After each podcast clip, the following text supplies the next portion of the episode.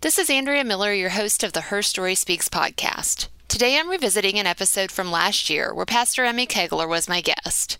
This is such a powerful conversation, and on the heels of Pride Month, I thought it would be a good one to reshare in case you missed it the first time. Even though Pride Month is over, the stories are not. Hearing Emmy's story and reading her book, One Coin Found, were truly a turning point for my own views, as I hope they are for you too. Also, be sure to check out the bonus Q&A episode Emmy and I recorded shortly after this interview aired last November, where Emmy and I dive a little deeper into some of the questions and biblical interpretations on the issues surrounding the LGBT community. Welcome to another episode of the Her Story Speaks podcast. I'm your host, Andrea Miller. Before I dive into my introduction of today's guest, I just want to share some of my heart for the story I'm sharing today, as I know the subject we're diving into is a controversial one for many. When I started this podcast just over a year ago, my intention was for it to be a platform to share the stories of women that I knew and that the Lord had put in my path. As someone who has led women's Bible studies for so much of my adult Christian life, I've been blessed by so many women who have shared their stories with me. I wanted these stories to be shared with other women to encourage them as well. So, the Lord put this podcast on my heart as a platform to share those stories and encourage other women in their faith journeys. What I didn't know when I started this podcast was just how much the stories I was going to hear and share would start to transform my own heart and theology. This past year, the Lord started pushing me to tell stories that didn't necessarily look like mine or fit in my comfortable faith box. And that is what today's episode is an unexpected story the Lord put in my path that He's used to open my heart and start loving and including like Jesus did. Now, I know some of you will be tempted not to even listen to this episode, or turn it off a few minutes in once you realize my guest is a gay pastor but I'm asking you to get uncomfortable and listen to a story that may not look just like yours. As many of you know, the theme for season two of the podcast is courage over comfort. And the Lord has shown me that often that courage means listening, really listening to other stories that aren't written just like our own. If we're truly looking to Jesus as our example, he valued people's stories. Jesus sat with the tax collectors, the prostitutes, the women, the widows, the poor, and those on the margins. Jesus listened to and shared stories to teach us to give, love, and act like he did, especially those that don't look and act like we do.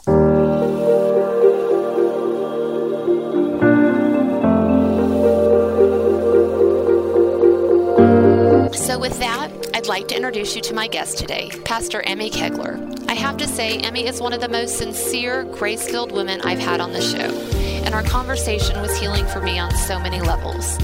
Today, Emmy shares her story of growing up knowing she was different and didn't quite fit in with her peers. At age 14, Emmy realized she was gay. And as she says, this is not the answer I had wanted. I wanted a way to explain myself to others, a word that would identify why I was different, but also make it possible for me to fit in with them. As Emmy wrestled with her identity and faith, she was deeply wounded and excluded from the church she loved.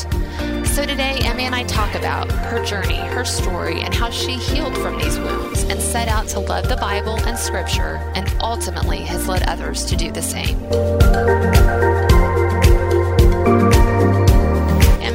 So much for joining me on the podcast today. We've had a little pre pre chat before here, and I thanked you. But again, I just really want to thank you for giving your time to tell your story today. And thank you so much for making space, Andrea. I'm really, really honored um, by the opportunity. So thank you.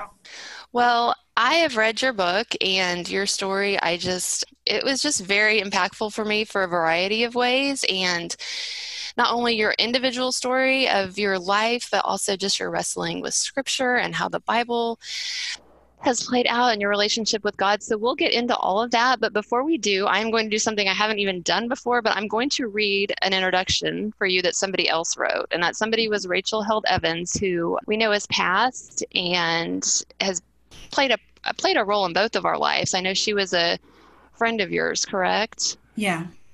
Yeah, and I would say her writings and influence have been one of the most impactful things kind of in my transformation of the last year of my life. And just, wow, just if you haven't read any of her books, I highly suggest them and I will link them up on your show notes if that's okay. But her words about you, I think, are just so, so good and rich. So I'm going to go ahead and read her introduction for you, okay?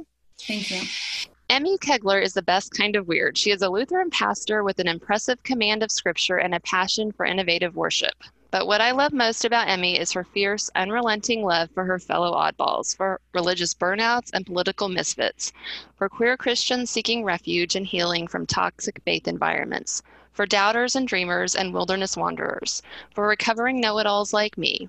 Hers is a church that colors outside the lines, a church full of what she calls the impossibilities of God.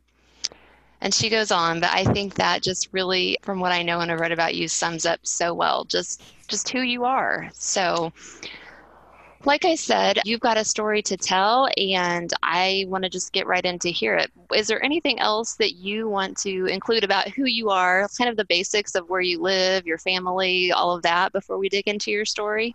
Sure. Okay. Uh, I am the solo pastor of a small neighborhood church in Northeast Minneapolis. Um, so it's a a long term historical neighborhood. It's often been the site of different immigrants coming into Minneapolis um, over the past hundred years, really, different immigrant groups coming in and settling often in the neighborhood around the church that I serve. So that's created a really interesting uh, transitional community, but also a neighborhood that's deeply rooted in a lot of acts of service and caring for the neighbor. Um, it's a very artistic community. It's uh, up and coming in a lot of ways. We're, we're dealing with gentrification issues. So all of those affect a lot of what's going on on within my little community church. Um, we also have a thriving food shelf. We do a lot of food and hunger ministries, particularly to care for people who are uh, working class, who are on the edges of society and of life in those ways. Um, I live in East St. Paul, which is another um, interesting and historical neighborhood uh, just across town from where I serve. And I live there with my wife and our two dogs and cat. And if you hear any barking during this recording, it's because those two dogs are currently sleeping at my feet. And uh, if they decide that I've said something theologically inaccurate, they may interrupt. Um, they're quite used to being the audience for my sermons. Well, that is quite all right. One of my earlier podcasts I was doing in person, and my dog was asleep asleep on the couch by us, and I didn't even pay attention that she was snoring the entire time. so that podcast, all throughout it, I still have people I know that give me grief about it. The dog is snoring, and I'm like, there's no way to edit this out, and I don't want to have to redo that interview with her. So yeah, that was one of my. So I've learned not to have the dog in the room, but if your dog if your dog barks, I am just just fine with that. um, if I don't have them in the room, they will bark. So. okay, well, let's go ahead, Emmy, and just get started with your story. And I feel like the best place to start with stories is oftentimes your childhood because that just molds so much of who you are and become. So, can you take us back to your childhood, your parents, your upbringing in the church, all of that? Yeah, I was raised in a really interesting household. My parents were 23 years apart. My mom is my dad's uh, third wife. And so I was raised as an only child in this household that was navigating a lot of understandings about identity, about faith convictions, about political convictions, about vocation. You know, what does it mean to be a stay at home mom? What does it mean to uh, be a retired parent who's still parenting? Uh, my dad retired when I was eight. And so then, you know, he's moving into that really interesting stage of life post long-term career work while I'm, you know, on the cusp of being a preteen. So we did a lot of navigating as this three-person family unit about who we were and how we all related to each other.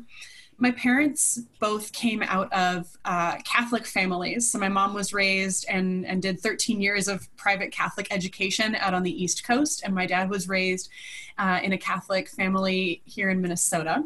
And when they met, they were both no longer practicing Catholics. Uh, I was baptized into the Catholic Church when I was uh, just after I was born, partly because it was family tradition, partly because my dad's uh, older brother was a Catholic priest. And so, even though we weren't connected to a congregation, it was pretty easy to slip me in under the radar and uh, get me baptized into the church. But we didn't uh, attend worship in any formal way until I was about four and that was when I started showing um, some inclinations, let's say, to talk about spirituality, religion, God, and to be interested in those ideas and concepts in ways that my parents didn't feel they were maybe fully equipped to answer as lay people. Uh, essentially, this like this kid has too many questions. Let's get her into some sort of formalized institutional religious practice so that more people are responsible for her development and her understanding than just her parents.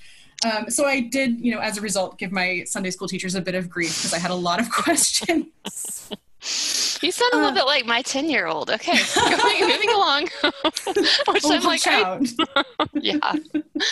Um, yeah, so so yeah we my parents were interested in getting me back into church uh, it was clear after a couple of re-entry classes that the catholic church was not going to be a suitable fit uh, and so we ended up beginning in an episcopal congregation and that's not uncommon for a lot of post-catholic families mm-hmm. uh, especially on the east coast but often a bit here in the midwest to move into an episcopal church episcopal churches have uh, liturgies and worship practices that are often more familiar to people who have grown up in the Catholic Church, um, but the theology is, I would say, more expansive. Okay, and you say in your book, like your parents, they raised you like it was okay to question to question things. Like it was a very like mm-hmm. pretty good open environment for a child with a lot of questions to be raised in. Absolutely. Yeah, they were very willing to engage with me and let me ask questions. Um, the congregation that I was raised in was very Thank you, Hildegard. Um, uh, the congregation that I was raised in was very open to questions and very engaging, very willing to um, walk with people through different concepts, willing to engage, you know, historical and contextual questions about scripture and about religious practice. So I was raised in a very um, supportive and open, you know, willing to question, willing to push some of the edges household which is not necessarily common at all. I mean, no, especially that had to help so much the child that you were becoming. But I know that you you share in your book at age 10, 11, 12, you started really feeling like something was wrong with you that yeah. you were marked weird, you were isolated. So talk a little bit about that time of your life or a lot about it because I think I think that's really impactful and I'm reading when I'm reading that part of your story, I have a 10-year-old and it just gives me such a mm-hmm. heart for like okay, you knew you were different yeah, I knew that something was different about me. And I kept trying to put different labels on that consistently to figure out, like, why do I feel so separate, so unusual, so weird? Why do I feel so different from all of my classmates? And there were times when my classmates identified that and would kind of, um, it, wasn't often very direct bullying, but there was a lot of like shutting out. There was some mm-hmm. cliques that I weren't, I wasn't invited into. Just this d- discomfort or awkwardness around me. Like they knew something was also off about me. And I kept trying to figure out, you know, wh- what's wrong with me? Like, what's the word that's going to explain why I feel so separate from everyone else? And, you know, what's the word that's going to unlock where my people are? If I can figure out what the word is, if I can figure out what group I'm supposed to be a part of, I'll finally feel like I belong. And so I went through different processes of like, is it that, uh, at least the expression when I was 10, 11, 12 was gifted and talented. Mm-hmm. Uh, so I got, you know, segmented into the gifted and talented program. And I thought, okay, you know, now I'm with my other, you know, my fellow smart kids and we're all like, too advanced to be mainstreamed with these other kids. We're going to really feel like a team and, and bond. To, nope, that wasn't it. Right. Okay. Um, maybe it's, you know, and I kept trying on all of these other different labels about like who who am I and what makes me so different and how can I finally feel like I belong? And your mom, your parents noticed that too. They were trying to get help you fit in and do counseling, just everything, right? Yep, exactly. Because I mean, every every preteen and teenager goes through these really stressful like how do i identify who is my my squad where do i belong uh, i think every preteen and teenager goes through those questions but for me they were just unanswerable. I couldn't mm-hmm. find a settled place. And so, yeah, we had family counseling going on, we had individual counseling going on for me. We're just like, something's not landing. And I would get into these really intense, um, I mean, depressions really. What it ended up being diagnosed as was uh, stress induced depression, which is like, it's not a depression that just comes on out of nowhere, which is what some clinical depression does. Mine seems to have like, there's a particular event that then I can't bounce back from emotionally. Okay. Um, and was the like, event like this this time of your life, just not knowing who you are, not fitting in? Is that what that means? Yeah, there okay. were a couple. Um, so my grandfather died when I was eight. That was the first big family death. Um, my best friend moved away when I was nine, and it seems okay. like after that we see like an inability to bounce back in my trajectory. At, at age okay. 10, 11, 12 is when I start like really displaying um, signs of disconnect. Uh, I start really not engaging with friends in social situations. Um, we get, you know, poetry assignments in fifth grade writing and I write all these like really sad poems. Like you're supposed to write about your favorite color and I write about mm-hmm. gray. And so there's all these little weird instances of like something about me is not emotionally as resilient as other kids. Interesting. Now, and I'm sorry if this sounds like a stupid question, but I'm oh, just trying I'm trying to understand. So do you feel like at that time I mean, it had to do, it had to have something to do with your sexuality, but did you know mm-hmm. it at mm-hmm. that time? Could you put your finger on that, or that is that why there was the stress of not knowing? No, I couldn't at all put my finger on it at 10, 11, 12. Um, okay. and, and even at that young of an age, and that was, um, let me think, 95, 96, 97. So there was some presence in culture, like 97's when Ellen DeGeneres comes out, and that, you know, really catapults um, the existence of gay women sort of to mm-hmm. national attention in a way that maybe hadn't been attended to before. And it it's it doesn't land for me. Like that's not a connection that i make. That connection happens for me first when i'm 14 and okay. I suddenly i just have this moment of realizing that i have um, an attraction to a friend of mine that is not under the realm of platonic friendship and it just implodes my entire sense of self. Like i've been looking for a word to explain me. Oh but please don't let this be the word. Mm. and please just, don't let it be that i'm gay.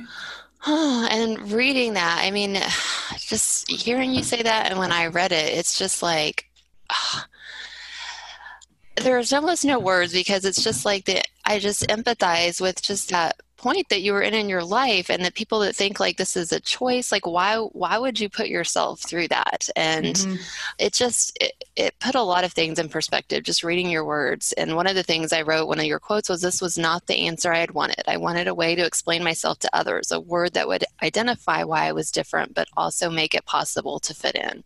Mm-hmm. and how sad for a 14 year old i mean that's a hard enough age but then right. that's the heaviness that you're you're put in put on and it's just huh. so talk just a little bit more about kind of your feelings and wrestling and what to do with that like you said that was a time when ellen had just come out two years prior a year after matthew shepard mm-hmm. had died westboro baptist was coming to fame like so what did you do with all that yeah, for a while, I really stuffed it down. For the first mm. um, couple years after I came out to myself, I really didn't talk about it to other people because um, I think on a lot of levels, I just thought if I ignored it, it would go away. Mm. Um, and so I didn't. You, some people in the same context and having the same experiences will often like bring God or church into it and start praying like God change me, make me not gay. And I just decided I'm going to act like this is not real. I'm going to, yeah. you know, I will select boys to have crushes on. I will ask boys to dances. I will go on dates. Like I can pretend that this is not real. Mm-hmm.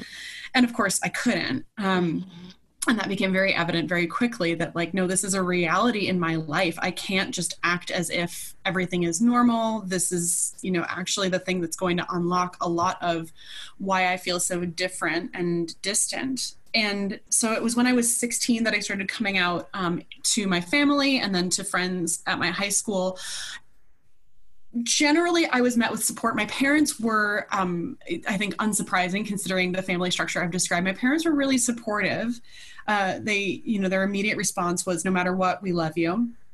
And they did say, because they knew how hard, I, you know, how str- much I was struggling in social situations, they did say, maybe you shouldn't tell a lot of people right now. Mm-hmm. And of course, at 16, I had a very defiant sort of teenager attitude of like, you can't tell me what to do. I know exactly what I'm going to do. Um, I'm sure this has nothing that doesn't speak to you at all as a right. parent of a 16 year old. most of my friends were relatively supportive or at least like accepted it and then moved on. There weren't a lot of questions or discussion about it. It was just like, okay, you know, I'm thanks for telling me. and the friendship continued. There were a couple people who responded with uh, a lot of um, confusion or even outright mm-hmm. condemnation of just saying like, well, you know, that's not okay like you can't do that as a christian.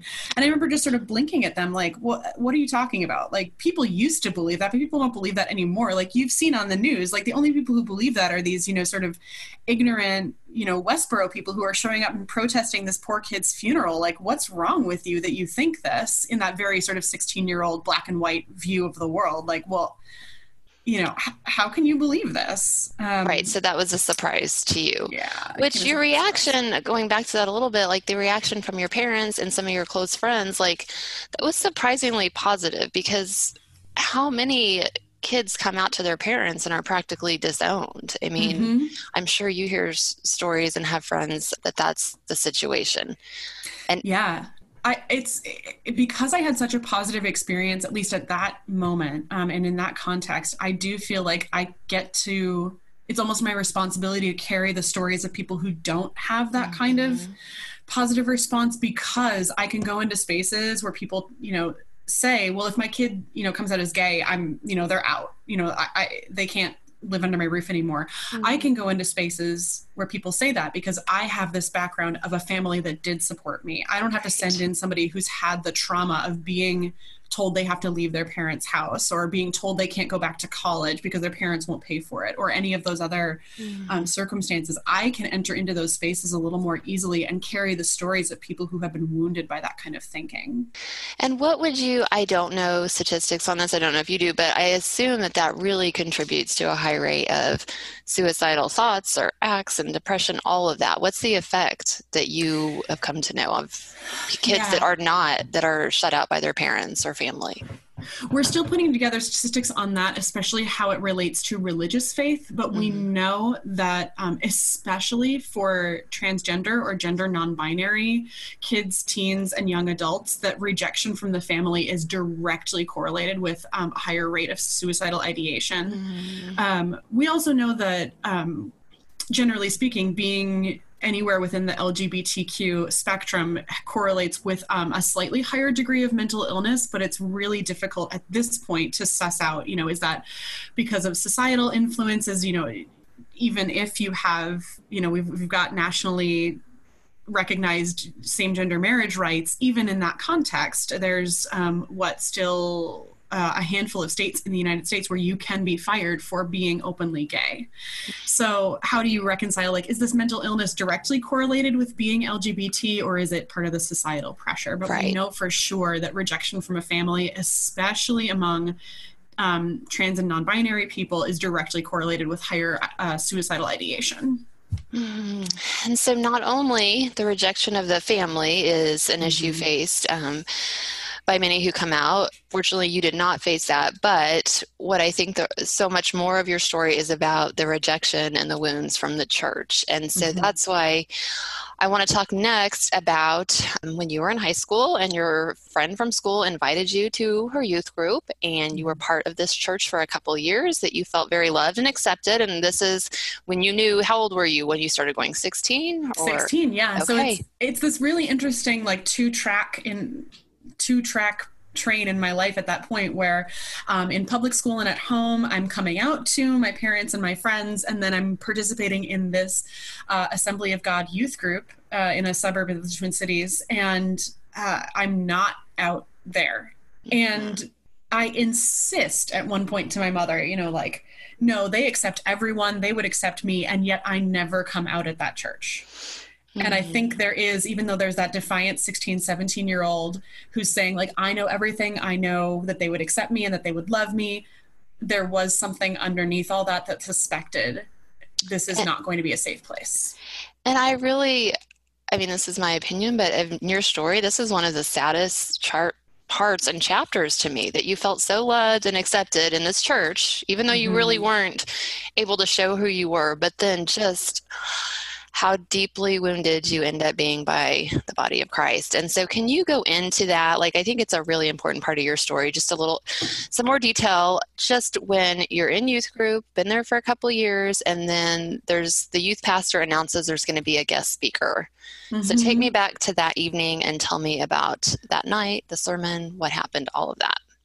I was so excited for a guest speaker because um, it's a guest speaker from the local Assembly of God approved uh, seminary. And I had had this inclination when I was 14, 15, 16 that I'm I felt a call to ministry. I felt pulled, especially to the ministry of preaching and to presiding over uh, the Eucharistic sacrament, over communion so in the context of my episcopal upbringing i had talked to our head priest about that we discussed you know what that might look like for me as i pursued college and then post college and that i'd let go of as i moved into this new congregation and denomination. And now i was like oh wow i'm i'm feeling that excitement again of like mm. i might be able to pursue this feeling that i have where i think i might be also called to preach and and be part you know of god's church not just as a layperson but as a leader. And so i felt so excited. And this you know seminarian gets up and does his preaching and it's such a different style than our normal youth minister. You know our youth minister is very invitational um, very very compassionate and and welcoming and sort of inviting people into the story that he's experiencing. And this guy is immediately like yelling and worked up um, passionate in a way that is very aggressive and demanding of us and talking about you know these evils that are assailing america's youth. And he starts with alcoholism um, and i actually come from an alcoholic family which is a really interesting context um, that you know i was raised in this really supportive family. We're also really struggling with how addiction plays out in that. But so i'm like yeah you're absolutely right. You know like i've i've seen some after school specials. There's kids drinking. I never got invited to parties because i was a goody two shoes. Like i literally didn't think any of my friends in high school drank. And then I found out when I was in college that they were drinking. They just weren't inviting me to the parties because they thought I'd tell on them. Which, to be fair, they were probably right about. might have. so so he's you know the first, you know, this evil that is assailing America's youth is alcoholism and then binge drinking, and I was like, yeah, he's right, mm-hmm. yeah, I've. I, I saw that Saved by the Bell episode. I remember that part with like the caffeine pills. I bet it's the same thing, you know. Like, bet there's some teens out there somewhere who are drinking. Yeah, it's just yeah. bad. And then he moves into uh, condemnation of abortion, and I'm like, okay i mean maybe not where i would have gone but all right. And then he's working his way up to this pinnacle of like the the main evil that is assaulting america's youth. And like you have to remember i'm at this um, 17 i'm age 17 i've been wrestling with this feeling of being so distant from people for years and i've felt like maybe being gay is part of the explanation to that but i still feel like i see so much tension among other teenagers where there's this in-group and out-group where there's you know posturing and and this drama and how do we relate to each other in ways that are really aggressive rather than being compassionate and welcoming? And i feel like is he going to tap into this idea of like isolation or like who's better than you know this popularity race that we're all engaged in and he's working his way up louder and louder to this final pinnacle of the evils assailing the hearts of america's youth and its homosexuality hmm yeah no words just right. he, talk about wounding and hurting and just bruising somebody in the church mm-hmm. and just thinking back i mean you know there were probably 100 kids in that room which means statistically there's between 5 and 10 other kids who experienced the same thing that i did right then which was oh um everything kind of just shut down for me at that moment. Like I could hear that he was still talking, um, but everything just kind of went like really fuzzy at the edges. I couldn't really hear what he was saying. Um, and I just sort of sat there feeling like his words were just pounding on me, like, you know, like bricks raining down. Um, yeah, I, I, mean, it was attacking the essence of who who you were, and mm-hmm. I can't even I can't imagine. Mm-hmm. And this is like again, I'm 17 and gay. There's yeah. I know literally no other gay kids. Like there's no other gay kids that I know of at my high school. Um, we didn't have a GSA. You know, we didn't we didn't have and the only other person that I knew of that was my age and gay was Matthew Shepard. Yeah. Um and he he was already you know dead. And right. um so this this like this sense of complete and total isolation of like not only am i being attacked but i don't even know who i can turn to for like consolation comfort connection just someone else to grab onto and be like we have to get out of here. And at that point jesus might have been who you had but i'm sure that made you start questioning like golly i mean maybe not maybe right. the church and jesus don't want me either i mean right and yeah, so you rush out and go to the bathroom, and then what happens next is more her on top of that. So share a little bit about that if you don't mind. Yeah, I stood up and left. Um, which was like you did not leave during sermons you know like mm-hmm. your leg had to be falling off um, and then art with arterial blood gr- gushing for you to be justified in leaving worship. So i left and i went to the bathroom um, to just like try to get a hold of my emotions and i just you know start sobbing as i'm in there alone. And um, one of the youth leaders um, so like a lay leader not somebody who's in um, official ordained ministry comes in and finds me. And she um, starts talking to me and saying like okay well satan must have put some kind of sin on your heart to make you leave worship. And i'm like oh i'm in, okay. I didn't say anything you know i just kind of stood there you know tears streaming down my face. Um we always took off our shoes to worship so i'm barefoot in this like church bathroom, you know, with the tile and everything, just trying not to think about how many bacteria there are in there. And she just starts telling the story about, like, you know, when I was your age, I was tempted to. And she's telling me this whole convoluted story about when she was 15, how she'd make out with girls to like attract her boyfriend or something. And I'm like, okay, first of all, you have no idea what you're talking about. And second of all, mm. what? Mm-hmm. And yeah. she, you know, just continues kind of this it, it's the same sense of like everything's kind of foggy. I don't really hear what she's saying. I just get the gist of like who you are is an abomination to god. Yeah. Doesn't matter like it's not about you know dating or kissing or holding hands with a girl or planning to marry one one day. Like I, at this point i don't have any of that concretized in my mind. It is literally just because i identify as homosexual that i am deserving of this kind of conversation. Yeah. You are not like I mean, you're not, you're a really, you're a quote, good kid. You're not even, and for her to say, like, oh, because, you know, you want attention, or I went through that too, like, that just so, mm-hmm. you're, yeah. I, yeah. I, again, I just almost am speechless. I'm sorry that this is what you had to live. And, and when I'm listening to you, though, I'm thinking also, like, we could think, oh, well, that was then. So glad things have changed. Yeah, no. But that's not the case. I mean, how many churches would this still happen in today? A lot of mm-hmm. them. And that, that's a lot of the message that you still hear. So this is what still happens today in mm-hmm. so many churches. And how do you how do you proceed from there? I mean, you still had in your heart that you wanted to be, I mean, this is who you are. You want to mm-hmm. be a mm-hmm. pastor, but my gosh, the church just wounded you deeply. So mm-hmm. how do you leave and proceed from there? Um, so she concludes with you know what you have to do. You have to say mm. the sinner. You have to say the sinner's prayer and ask Jesus into your heart and reject this lifestyle of sin. And I remember just sort of blinking at her, like I don't under, like I literally did not understand how she was making these connections. And um, so she she says that she goes on another spiel for another two to three minutes, and then finally looks at me and says, "What do you want to do, Emmy?"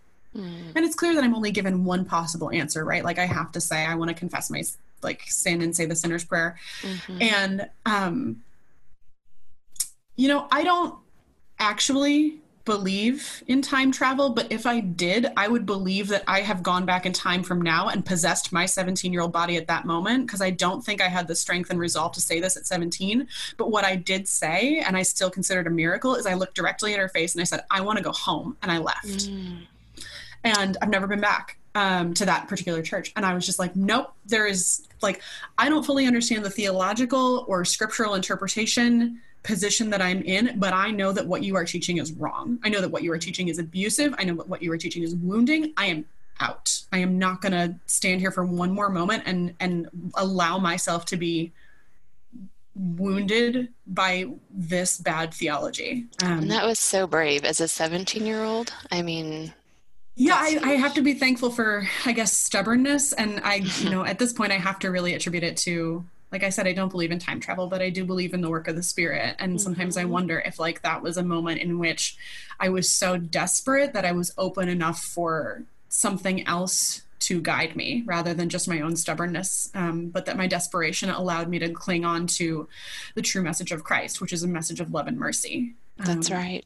That's right. And so yeah. you go home, and even though you were brave to tell her that, I'm sure that just had to pile on feelings of shame and not being accepted. Mm-hmm. How did you proceed going forward? Tell me how you handled that and how you wrestled, how you ever even stepped foot in the church again. So, kind of hmm. walk me through all that next phase of your life.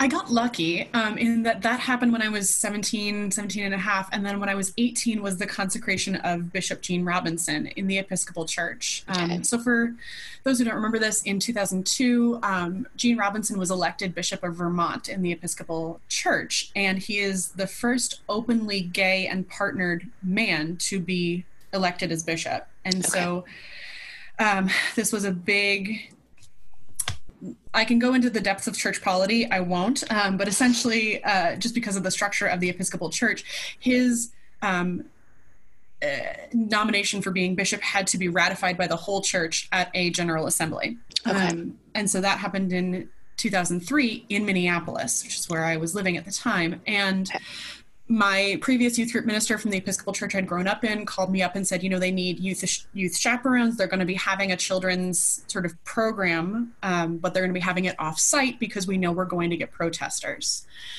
And I saw again that really stark dichotomy between, you know, Westboro Baptist showing up um, to protest Bishop Gene's ordination and then the Episcopal Church coming round him to say with majority voice, like, no, this is our this is a bishop who was chosen by wise and beautiful people who has shown his wisdom and capability for leadership and ordination through his priesthood.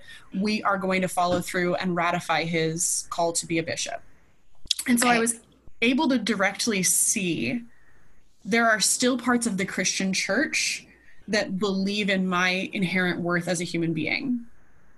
Um but that was a very like stark turning point to like okay well i'm never going to find the passion that i felt in that assembly of god youth group. Like i'm never going to find that same kind of passion among my peers that same kind of excitement for worship and for scripture. I'm i'm going to go back into the episcopal church where there are a lot of really beautiful things but we certainly don't you know shout amen during sermons Okay. It's not quite as charismatic, but nope. nope. right. Um, okay, well this is this is my reality. Like this is the only safe place for me. Yeah, but and you still, still and you still had on your heart um, or felt a call to being a pastor, right? Oh no, and that did no, no you no, didn't. Okay. No, no, no. I mean, yes, but I looked at what happened to Bishop Gene Gotcha. Like, okay. Um, when when he was consecrated, I remember watching the live feed, and he is wearing, you know, the traditional white alb um, that priests wear as a white robe that priests wear and it looks just like wrong on him. Like he's got these mm. weird sort of shoulder pads underneath it. And i remember just being like gee you know like come on. We're you know the whole nation is watching this right now and like we're the episcopal church. Like one of the things we do is really good liturgical dress and like chasubles and albs and all the cinctures and just like can we get this right? Like why does he look and it was only after that I found out there had been so many credible death threats against him that he was wearing a bulletproof vest. Oh, wow. And that's when yeah. I went, nope, I'm not, pers- like, even within the Episcopal Church, I might be safe as a gay person. I will never be safe as a gay priest. I'm out. I'm done. I'm not going to do this. So even though that calling was there, you just were like pushing that aside, like, mm-hmm. no way, this is an mm-hmm. impossibility and I'm not doing it. Nope, get me a boat and send me for Joppa. Like, I am not involved. Wow. Oh, Emmy. How did you walk us through then how you went from that to now you go to college and you mm-hmm. start still attending church? How did you get from there to there? there to you're sitting here talking to me as a pastor. yep. Uh, yeah, so I went to St. Olaf College, which is about an hour south of the cities. Um, in part because my father, being older, was sick, and so I didn't want to go too far from home. And St. Olaf has um, long been a Lutheran private liberal arts school, and so uh, very vibrant, especially in music. Um, now really growing into the sciences, which has been really cool to watch as an alum. Um, but has always had a really strong music program, and so I said, okay, I'm going to go to St. Olaf. I'm, you know, I enjoy choir. I think I'm going to become a middle school choir director. That's what I'm going to do. That's how I'm going to change the world. You know, like forget this ministry thing. That was a mistake. I'll be, you know, a gay Episcopalian, and I will be a middle school choir director. Okay, perfect. That's safe. There's nothing wrong with idea. that. It's That's a right. great idea if you can play piano. Okay. Um, and I can, but at like maybe a 10 year old's level. Mhm. And um, and I'm terrible at theory. Like I don't know why, but it just never stuck. And so I was really struggling in my first semester of like because the music program, you know, they have a good music program and it's very intensive. And so I started my first semester in these keyboarding and theory classes, and I was really struggling. And um, I kept getting these sort of gentle nudges from the department chair and from other people in my life, going like, "I don't think this is the program for you." Mhm. And at the same time, I'm required because it's um, a Lutheran college. They require us to take at least two religion classes, and I take.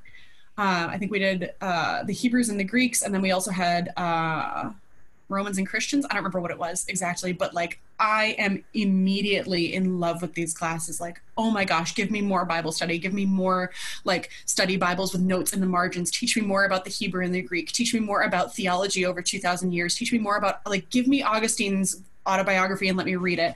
And um, I'm realizing if I like this so much and I'm struggling so much in the music program, this might be a problem. And at the same time, um, you know, I, you know, I kept stubbornly insisting that I was Episcopalian. Um, like I was very used to being different, so I'm going to be Episcopalian at a Lutheran school, and that's, you know, that explains why I'm so different and separate from people. And there was an Episcopal church in town. I just never made it down for Sunday morning because it's college. You know, you don't want to wake up and have to actually roll out of bed any ha- earlier than you have to. And I started going to the campus chapel, um, which is this incredible space of 18 to 22 year olds who want to be in worship who want to be in um, a liturgical worship like the worship that I'd grown up in, but one with these really vibrant um, and relevant sermons, you know, talking about the, the messiness of scripture and problems in interpretation and historical analysis, and yet it still has something to say to us today. These incredible um, stained glass windows, this incredible music program where the choirs, you know, one of the, the five great choirs on campus is singing in um, chapel every Sunday, and this just vibrant, vibrant space that felt to me um, like a union of you know the good theology and well done liturgy that I'd grown up with in the Episcopal Church, but then the excitement and passion that I'd been longing for and found in the uh, Assembly of God youth group. And so I was like, oh crap. Jesus isn't letting you go. He's still he's still And- calling you. Yep. So I went to the campus pastor and I said, um, so two things. I think I want to become a Lutheran and I think I'm called to ministry. Mhm. Um, and this, I mean, this was over several months of all Right. different It wasn't that experiences day, finally, no, I didn't. Um, there were a lot of really important like moments in my experience, but that was that was when I finally said like, okay, all right, fine, I'll sign up for this Lutheran thing and I'll sign up for this ministry thing, and I switched to a religion major. And was confirmed as a Lutheran and have been on that trajectory ever since. So at that time, did the ELCA, Evangelical Lutheran Church of America, did they Mm-hmm. allow pastors that were in same-sex relationships to be pastors or not at that time? Um, there was a really interesting process of having a lot of wiggle room um, Okay. in very specific situations. So, if you could find a congregation that was willing to hire you, and you could find a bishop that was willing to recognize your being hired at that congregation, and you were able to get through seminary prior to that, then yes. So, there absolutely were openly gay and partnered. Um, gay and lesbian and bisexual because the church hadn't really started wrestling with um, transgender and non-binary pastors yet. Um, there, there were people who were in long-term partnered monogamous same-gender relationships who were in ordained ministry in the in the evangelical Lutheran Church in America, but they were Okay. few and far between, and you had to know exactly who to talk to and exactly which process to go through, and usually you had to somehow secretly know exactly which um, geographic area to start in. Okay. So, so it wasn't going to. Short answer was, is no. okay. It wasn't like totally. There's no way you could be, but it was going to be way challenging. Exactly. Um, okay. Yeah. And so, was that before 2009 or with 2009 that changed? Or are you saying even in 2009 and beyond, it was still really hard? No, that's what changed in 2009. Um, Okay. Because in 2009, the decision that was made was um, there's no longer institutional institutionally sanctioned barriers to um, ordination for uh, and this is the phrase that they used in 2009 people who are in publicly accountable lifelong monogamous same gender relationships Mhm. because we weren't brave enough to call it what it is which is a marriage Right. um, so, uh, instead of having these processes where if anybody found out that you were in that kind of relationship, you could be reported to your professors in seminary, to your bishop, to your congregation, and at that point, you would have your track for ordination pulled. Mm. Now we no longer have those barriers. Instead, Okay. what we have is you can be open about it, and congregations that are willing to call you don't have, you know, won't be sanctioned by the bishop, won't be sanctioned by the national um, office, won't be, you know, threatened with expulsion from the ELCA for doing it. Okay, which as opposed to like women were allowed to be pastors, but churches had to have like oh, explain that to me. I'm I'm doing a really bad job. Yeah, no, no, I, I know right. what I want to say, but I'm not saying it. Uh, yeah, when the ELCA started taking um, women pastors, the decision was like every church has to be willing to consider a female pastor for their There you go. their pastorate. So Okay. when they're looking for a new pastor, if your bishop's office gives you a list and there are female names on it, you can't just send the list back and say no, I won't take women. Like you Gotcha. have to at least be willing to look at the list. Now, Gotcha. there's no like there there aren't quotas there's no hiring sort of demands so you could certainly still have in you know ingrained bias against women and we do but um at the very least like churches are strongly encouraged to consider female candidates Gotcha. Okay. Whereas opposed to the other, like, uh, you don't have to even consider that if you don't want to. right you can call your bishop and say we don't want any lgbt candidates and the bishop goes okay And th- this is the part I'm asking you a lot of questions here because this is That's the part fine. of our conversation that when I read your book, I was so convicted, and I've even wrestled this morning. Do I bring this up or not? But I'm Hmm. going to because I'm going to be really vulnerable here. As I mentioned to you, and I think because I, I feel like healing for this and saying we're sorry does take some vulnerability and admitting. And so I'm just going to tell you, I remember this time in 2009, and like I told you, we attended an ELCA church in Iowa, and at that time, I was not where I'm at now in my faith as far as evolving and realizing that Jesus accepts all of us. And I remember me and my husband had a huge problem with that ruling, and we went to our head pastor and we complained. And my gosh, I just, I can't believe that that's where I was. But again, I was stuck in a very small box of the only church I went to growing up was a First Assembly of God church, and Mhm. that's what I knew. And so this was shocking to me that Mhm. that would be okay. And gosh, I mean, I just feel almost embarrassment that we went to him. That's why I was talking to my husband last night. I'm like, you need to send him this podcast because Hmm. I'm just embarrassed that we went to him and complained about that. Like, how close minded were we? I'm sorry. Like, I really, wow. I, Uh, I see you and um I'm going to say more about this, but I first want to say in the name of Christ, you are forgiven. Mm, Like for for and and so am I for all of the mistakes and the biases we've held whether they were known to us at the time or whether they've only, you know, we haven't even had them revealed to us yet. Like this is what Christ came to do for us is to reconcile the breach, not just between us and God, but between us and each other, to help us be able to recognize where we've failed in compassion and love and to step back into it. mm.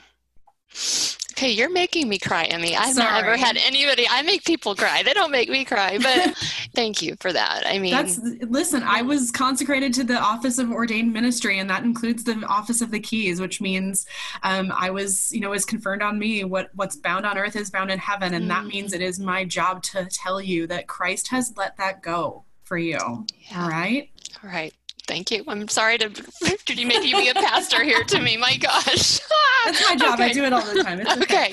All right. Um, I need um, to get back in my job here and be professional. no, let me just um, I'll spin on that a little bit yeah, because do. I talk about that actually. Um, I have an encounter with somebody like that in in the book. Um, in the sixth chapter, um, where I talk about wrestling with scripture and wrestling with who God is and who God is for me as a queer person and as someone who's called to ministry.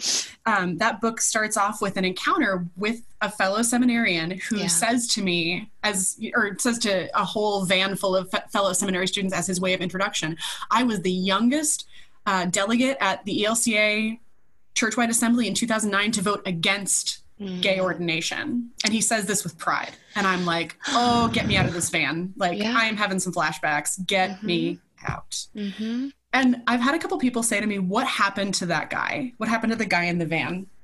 And I think people always want me to tell the story of like, he was clearly an idiot and he was thrown out of seminary on his right. butt. And now he's just like flipping mm. burgers and he'll never be. No, he, I deliberately annoyed him into being my friend hmm. because I was like, this is not something I can let stand. I am going to show you through repeated exposure in the seminary classes that we have together that I'm a human being. And even if you can't legitimize my call, at least I want you to see that I am just as capable as you in this seminary process. I am just as worthy of getting into this process. I can maybe out preach you if I try. Um, and he is now one of my dear friends. Oh my gosh, um, he just gave off, me goosebumps. yeah, he's off. Uh, he's got a beautiful wife and kids. Um, he's off being a pastor in uh, another part of the Midwest in a smaller church in a smaller city that would never be able to call me as a woman and as an openly queer person. Like that church, the congregation he serves is not in that place, mm-hmm. but because he is he can, because of who he is as a cis het white man, he can go into that space and help move the needle just a little mm. so that they can be a little more of a church that really lives out Christ's invitational welcome for all of us. Um, that, so he's that's just powerful. Yeah, I mean, he's doing there's hope work. for all of us then. Yeah. and I think that is such, I like how you just said that. Like, moving the needle like my uh, just a little bit and that's what my intention here is i'm not i'm not trying to tell one side they're wrong and one right. Like we need to show Christ's love and we need to move our needle way closer to showing his love and acceptance. We can be so judgmental and the church can be so hurtful. Mm-hmm. And I think that's what your story does so much of. So oh, I could talk to you for hours, but um, tell me, and this is like, wow, this is why people really do need to read your book, One Coin Found, because so much of it too is how you came to love scripture and God again while you were in seminary. Because just because you were in seminary, that doesn't mean like, okay, like I've, I've got my mind around this. I love mm-hmm. Jesus. Like, I love the scripture because that was still really hard for you. So let's talk a little bit about you wrestling with scripture and processing that. Yeah. Um, so so one of the ways that i found to protect myself from a lot of the you know what we call sometimes in the in the church clobber verses the six or seven verses that we pull from scripture and and and throw at LGBTQ people as like evidence of their abomination, evidence mm-hmm. of their mm-hmm. unworthiness before God. One of the ways that I found to protect myself from that was to have this distance from scripture, right? This is an archaic record. This has historical context. This has, you know, this is a literary work. This is something that I understand as like a museum piece, but I can't have an intimate relationship with it because it's been used to wound me. Like you wouldn't yeah. ask someone to have, um, you know to, to profess love for something that has been used to abuse Right, just like with how it has with slavery, with women, all of exactly. us that have been in the margins. Scripture, if you're really going to take it all literally, it's it's really very hurtful. So tell me then, so you first took that stance that you're just not going to love it, and then I mm-hmm. know there was a speaker or somebody that told you that said, "What if your job as a preacher is just to love the scripture scripture in public?" And that, yeah, was, that was like hard for you. yeah, it was Dr. Lauren Winner who did. Uh, I always remember Mudhouse Sabbath, and then I can remember remember her other book that I read. Oh, Wearing God um, is okay. her other book. Okay. Um, she's written a lot, um, but she's just oh, she's brilliant. She's deeply scriptural, and she has nuggets like that that just like mm. oof. And so, Yeah. yeah, she said, What if our job as preachers is to love the scripture in public? And I was like, You are out of your mind. that is like what great cis het lady white privilege you have to be able to say Uh-huh. that. Like, get out. I don't Uh-huh. want to hear this. Right. Have you read the Bible? Right. It's just like, you know what's in there, Uh-huh. right? Like there's these, you know, these things that we pull out of Paul and say, like, oh, look, Paul says women can't preach in church, even though literally in chapters before in First Corinthians, he's talking about when women prophesy in church, which they're certainly not doing silently.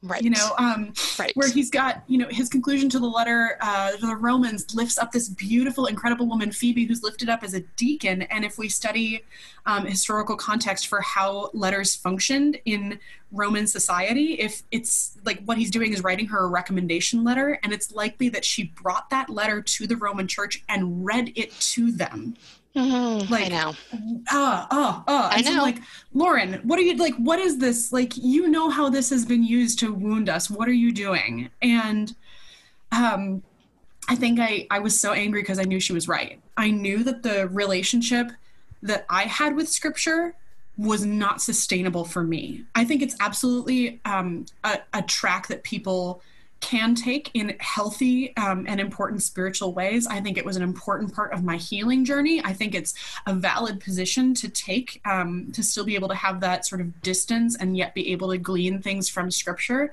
But what I recognized was that it was destroying me from the inside, it was wearing down my ability to feel called to ministry. Yeah, because you're not, I mean, you are a deep thinker. You're supposed to teach people this. So there's no way that you can just cope kind of the way that you were. So then what did you do with that? If you thought, like, okay, this is not going to work. If I'm going to be fully effective and used by Christ, that's not going to work. Yep. I had some friends who were doing a 90 day Bible reading, so like through the Bible in 90 days that summer. And so I joined in on that. They were doing it out in um, Madison, Wisconsin. So I joined in, you know, through online check ins. And I went to the bookstore and I bought just a regular Bible, which I hadn't owned for years. All my Bibles were, you know, Oxford annotated with, you know, study notes, the Harper Collins, the Fortress Press commentary. Um, you know, and this was like, this is just a Bible, and I just have to read it straight through. Not as like this is going to create better devotion in me. This is going to make me a better spiritual person. This is going to cure me of my gayness because that is something that I've heard. Um, is that it's you know if you if you just read your Bible more, you you you know stop being Mhm. homosexual. Um, I just I was like I have to figure out a relationship with this text that is not what I've had. And so I started experiencing it more like a story in the same way that I've fallen in love with like Harry Potter or Buffy the Vampire Slayer or you know any of those other things that I've immersed myself in where there's a whole nother world being created through word and image and there are multiple voices contributing to it that we receive through the different books of the Bible, the different ways that they tell stories, the different literary types.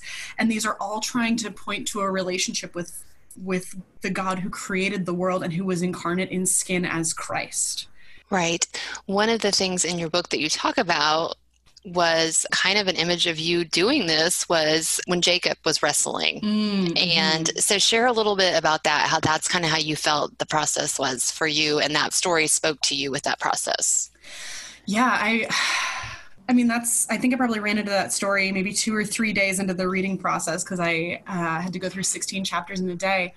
And um this story of Jacob who you know all throughout genesis has been this trickster character right? Like that's his his name is heel grabber or supplanter. He's he's this um this character that's always getting the best over other people always finding the sneaky way around things. And this time he gets you know grabbed and attacked by this strange figure um, which sometimes we you know it's just called a man in the text um, sometimes we attribute it as like an angel of god sometimes we say it's literally god um, who is wrestling with Jacob. And Jacob gets the upper hand on this stranger who then um, bangs him on the hip, knocks his hip out of joint so that he can get the upper hand again. And so for the first time, Jacob's not able to overcome someone else. But then he says to this, this man, I will not let you go until you bless me. Hmm. And for me, that has really reflected so much of what my experience with scripture has been, which is um, it's it's not always something I can put you know an exact label on. Like i know that it's man-made. I know the history behind how the bible came to be what it is when it's sitting on my desk. And yet we also confess to the fact that we believe there's a presence of god that informs it and inspires it. So it's it's not quite a man. It's not quite an angel. It's not quite literally god. It's something in the mix of all that. Um, it it comes and I struggle with it. I spend nights weeping and sweating over it. I try to understand to get a grip on it. And even when I can get a grip on it, I often walk away feeling wounded um, mm-hmm. and at the very least sweaty and exhausted.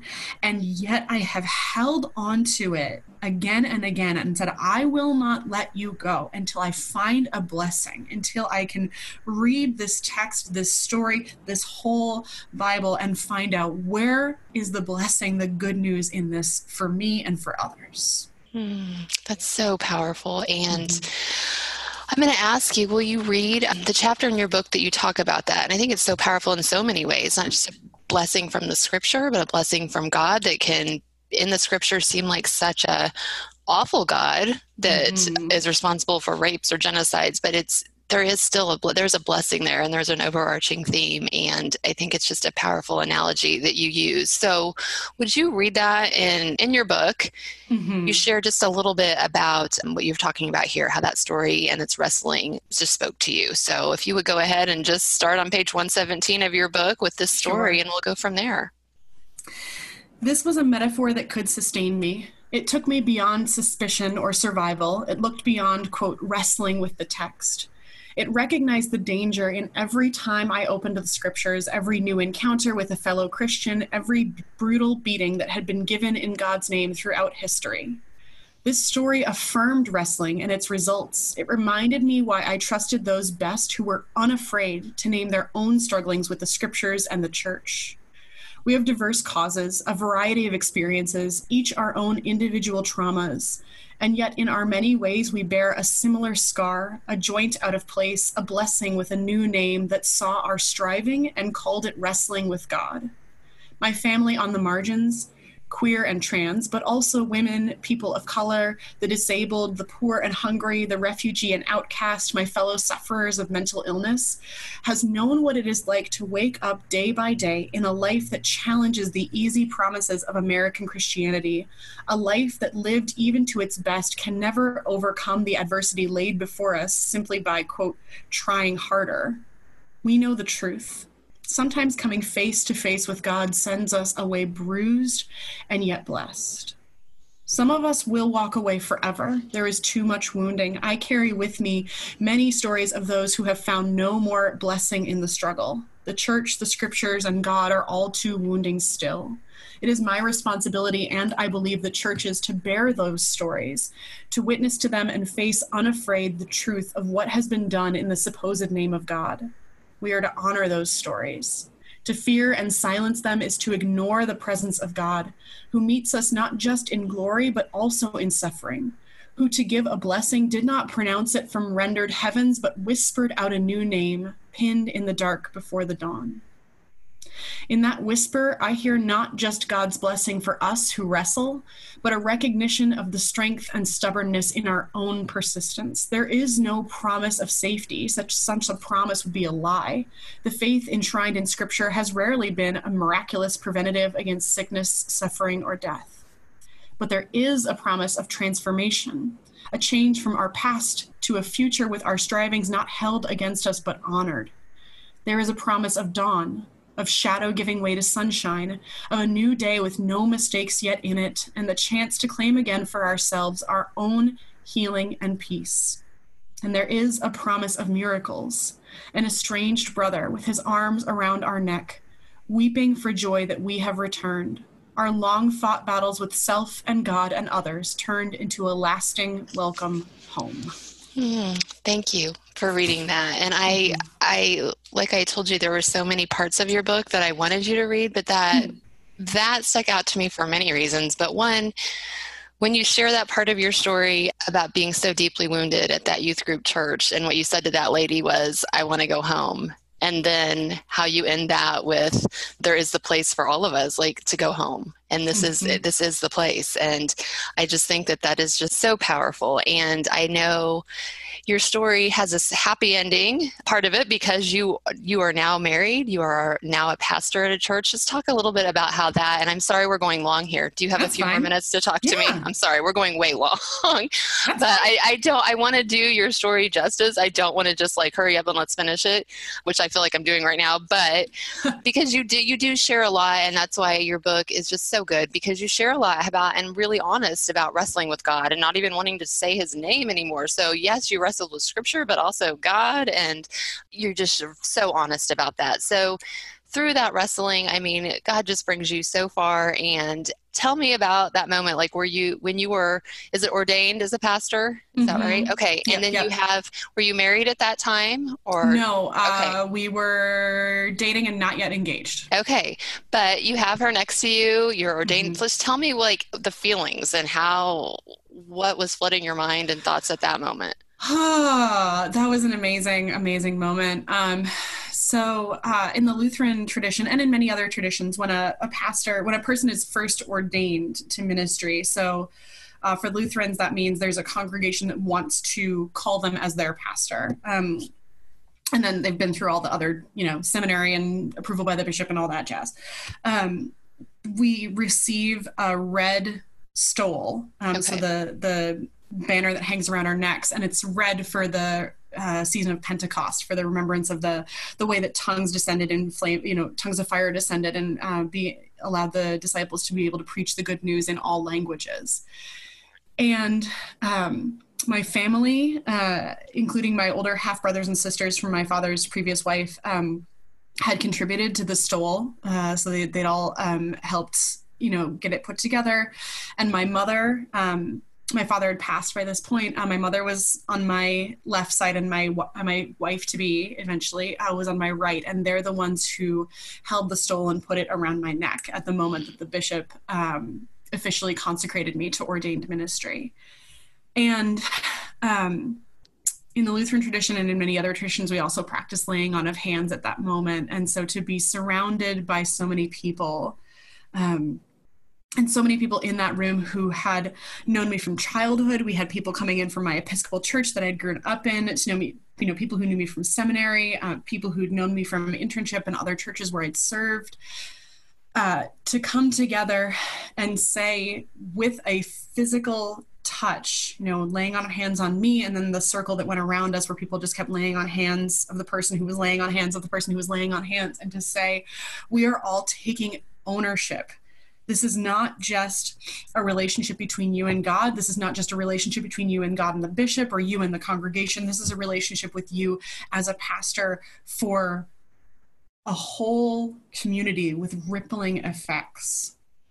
Mm. Um, and to uh, the Lutheran Church, um, in in conjunction with the Episcopal Church, practices apostolic succession. So we understand ourselves to have um, been receiving this laying on of hands and the passing on of ordination all the way back to the apostles, which like I think might be a tenuous historical link if we really drill down on it, but the theology works for me. Um, right. This idea that like I am stepping into a role that um, broken and messy and faithful, yet doubt filled and scrabbling people have served for 2,000 years in the desperation that there is something in Jesus that's meant to set us free.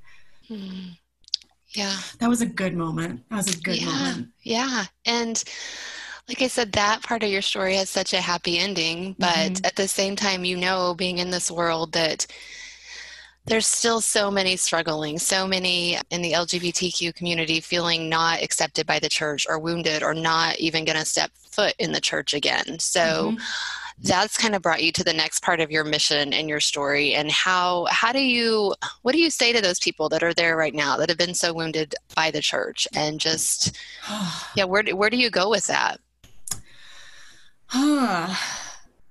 I think the first, you know, the first job for me, both as a a queer person and a pastor, is to meet people where they are. So to not stand where I am and say, you know what, I've done the healing process, I'm happy in my church, like get on board, do your work and you're going to be fine. Like no, to meet yeah. people where they're at and say like, you know what, it actually might be legitimate for you to take time off from church right now. Because if it's just mm-hmm. creating more wounds what's the like that's what's the purpose in that? We find no stories in jesus' ministry that say you know the more someone was wounded by it the better their faith was. Like that's just jesus is all about freedom from like mm-hmm. salvation and healing is the same word. Um so so when people start talking about like i just can't go back to church yet i go yeah of course you can't. Like and that's okay. That's, yeah. yeah. Let's let's figure out how to nurture you spiritually where you're at rather than me demanding that you cross thresholds that feel impossible um, and us that are not maybe choose to stay in our box and don't you know even associate with this world like I just think we don't even know this is going on. And I think we, the church, have to be aware and have to be aware of our wounding. It's going to start with individuals. Ugh, the church is a kind of a messed up system, no matter which one that you're in. Yep. And hearing the stories, I mean, and that's my prayer for this podcast is that people aren't going to just like turn it off because, oh, I'm not going to listen to that. Like, we have to hear the stories. We have to hear and see how God is using you. And tell me a little bit, and we'll wrap up here shortly because I've taken up so much of your time. Oh, but fine. part of your mission now, too, is the community that you've created because there's a need. People can be mm-hmm. like, well, why did she? So tell us a little bit about that community that you've created for people people that have felt rejected or that are struggling. Tell us just a little bit about that. So, not only do you pastor your church, you have another community as well. Yeah, we have, it's functionally called an outreach ministry of my existing church, um, but you don't have to be a member of one to participate in the other. So, it's called the Queer Grace Community, and it's meant to be a space centered around um, and led by LGBTQ people who are struggling to figure out what their relationship with Christianity is. A lot of our um, members, people who participate in the community, come from really religious families. Um, some of them are, you know, effectively agnostic or atheist, where they say, like, I don't, I can't believe in anything right now, but I have to figure out what to say to my parents. Um, you know how do how do I talk about scripture and, and my relationship with God when I can't enter a church safely? So what we do is we do worship twice a month in the evenings, and we also have a Bible study and a game night, um, or we'll do sort of cultural events out in the in the Minneapolis community, just for you know socializing together. Because for so many of us, um, we really just need that sense of connection and that shared story. Yeah, and you, like you just said, like you have atheists that come, and what mm-hmm. better way to show the love of Jesus? And it's okay if you don't believe, but we just want to show love to you right now. So I just, I love that you do that. And there's, like I said, there's so many questions I want to go into, but I think I'm going to have to have you back because I Great. know people that are listening or have questions that you probably tired of answering, but, no, um, but I would just love to have you back just to I don't know, maybe talk more scripture and Bible and people that think a certain way and why that might not be the most accurate. I think I want to have you back. I mean, if you will come back. Uh, I would love that. I do. That. I do tend to ramble. I do. No, I, mean, this is all part of your story, and that brings me to. We will wrap up, but your website, which we'll put a link to, because you kind of have an you have an encyclopedia, right? That has like a lot of questions and answers, where people can, if they have more questions, they can find them to. Tell us where that is. We'll link it up on the show notes. But if, if people want to connect with you and where they can find you and all that. Sure. Uh, you can find me on Facebook and Twitter and Instagram under Emmy Kegler, E M M Y K E G L E R. So that's Facebook page, Instagram, Twitter, those are all the same.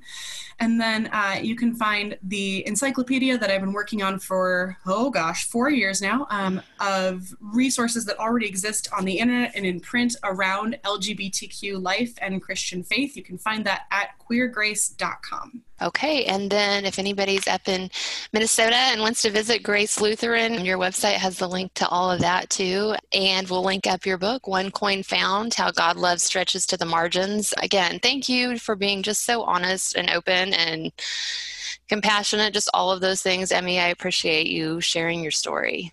I appreciate so much just being invited on and I like it's been so um such a gift to hear just a little bit of your story and your journey. I'm so excited for for who you are and who God seems to be sort of like calling you into as you continue to to grow into the fullness of what God has ordained for for each of us.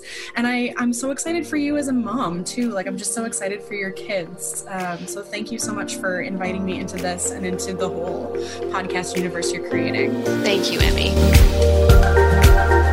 Thanks for joining me today in this space of sharing stories. As I said in my conversation with Emmy, my goal with this episode is not to convince one side or the other who's right and who's wrong.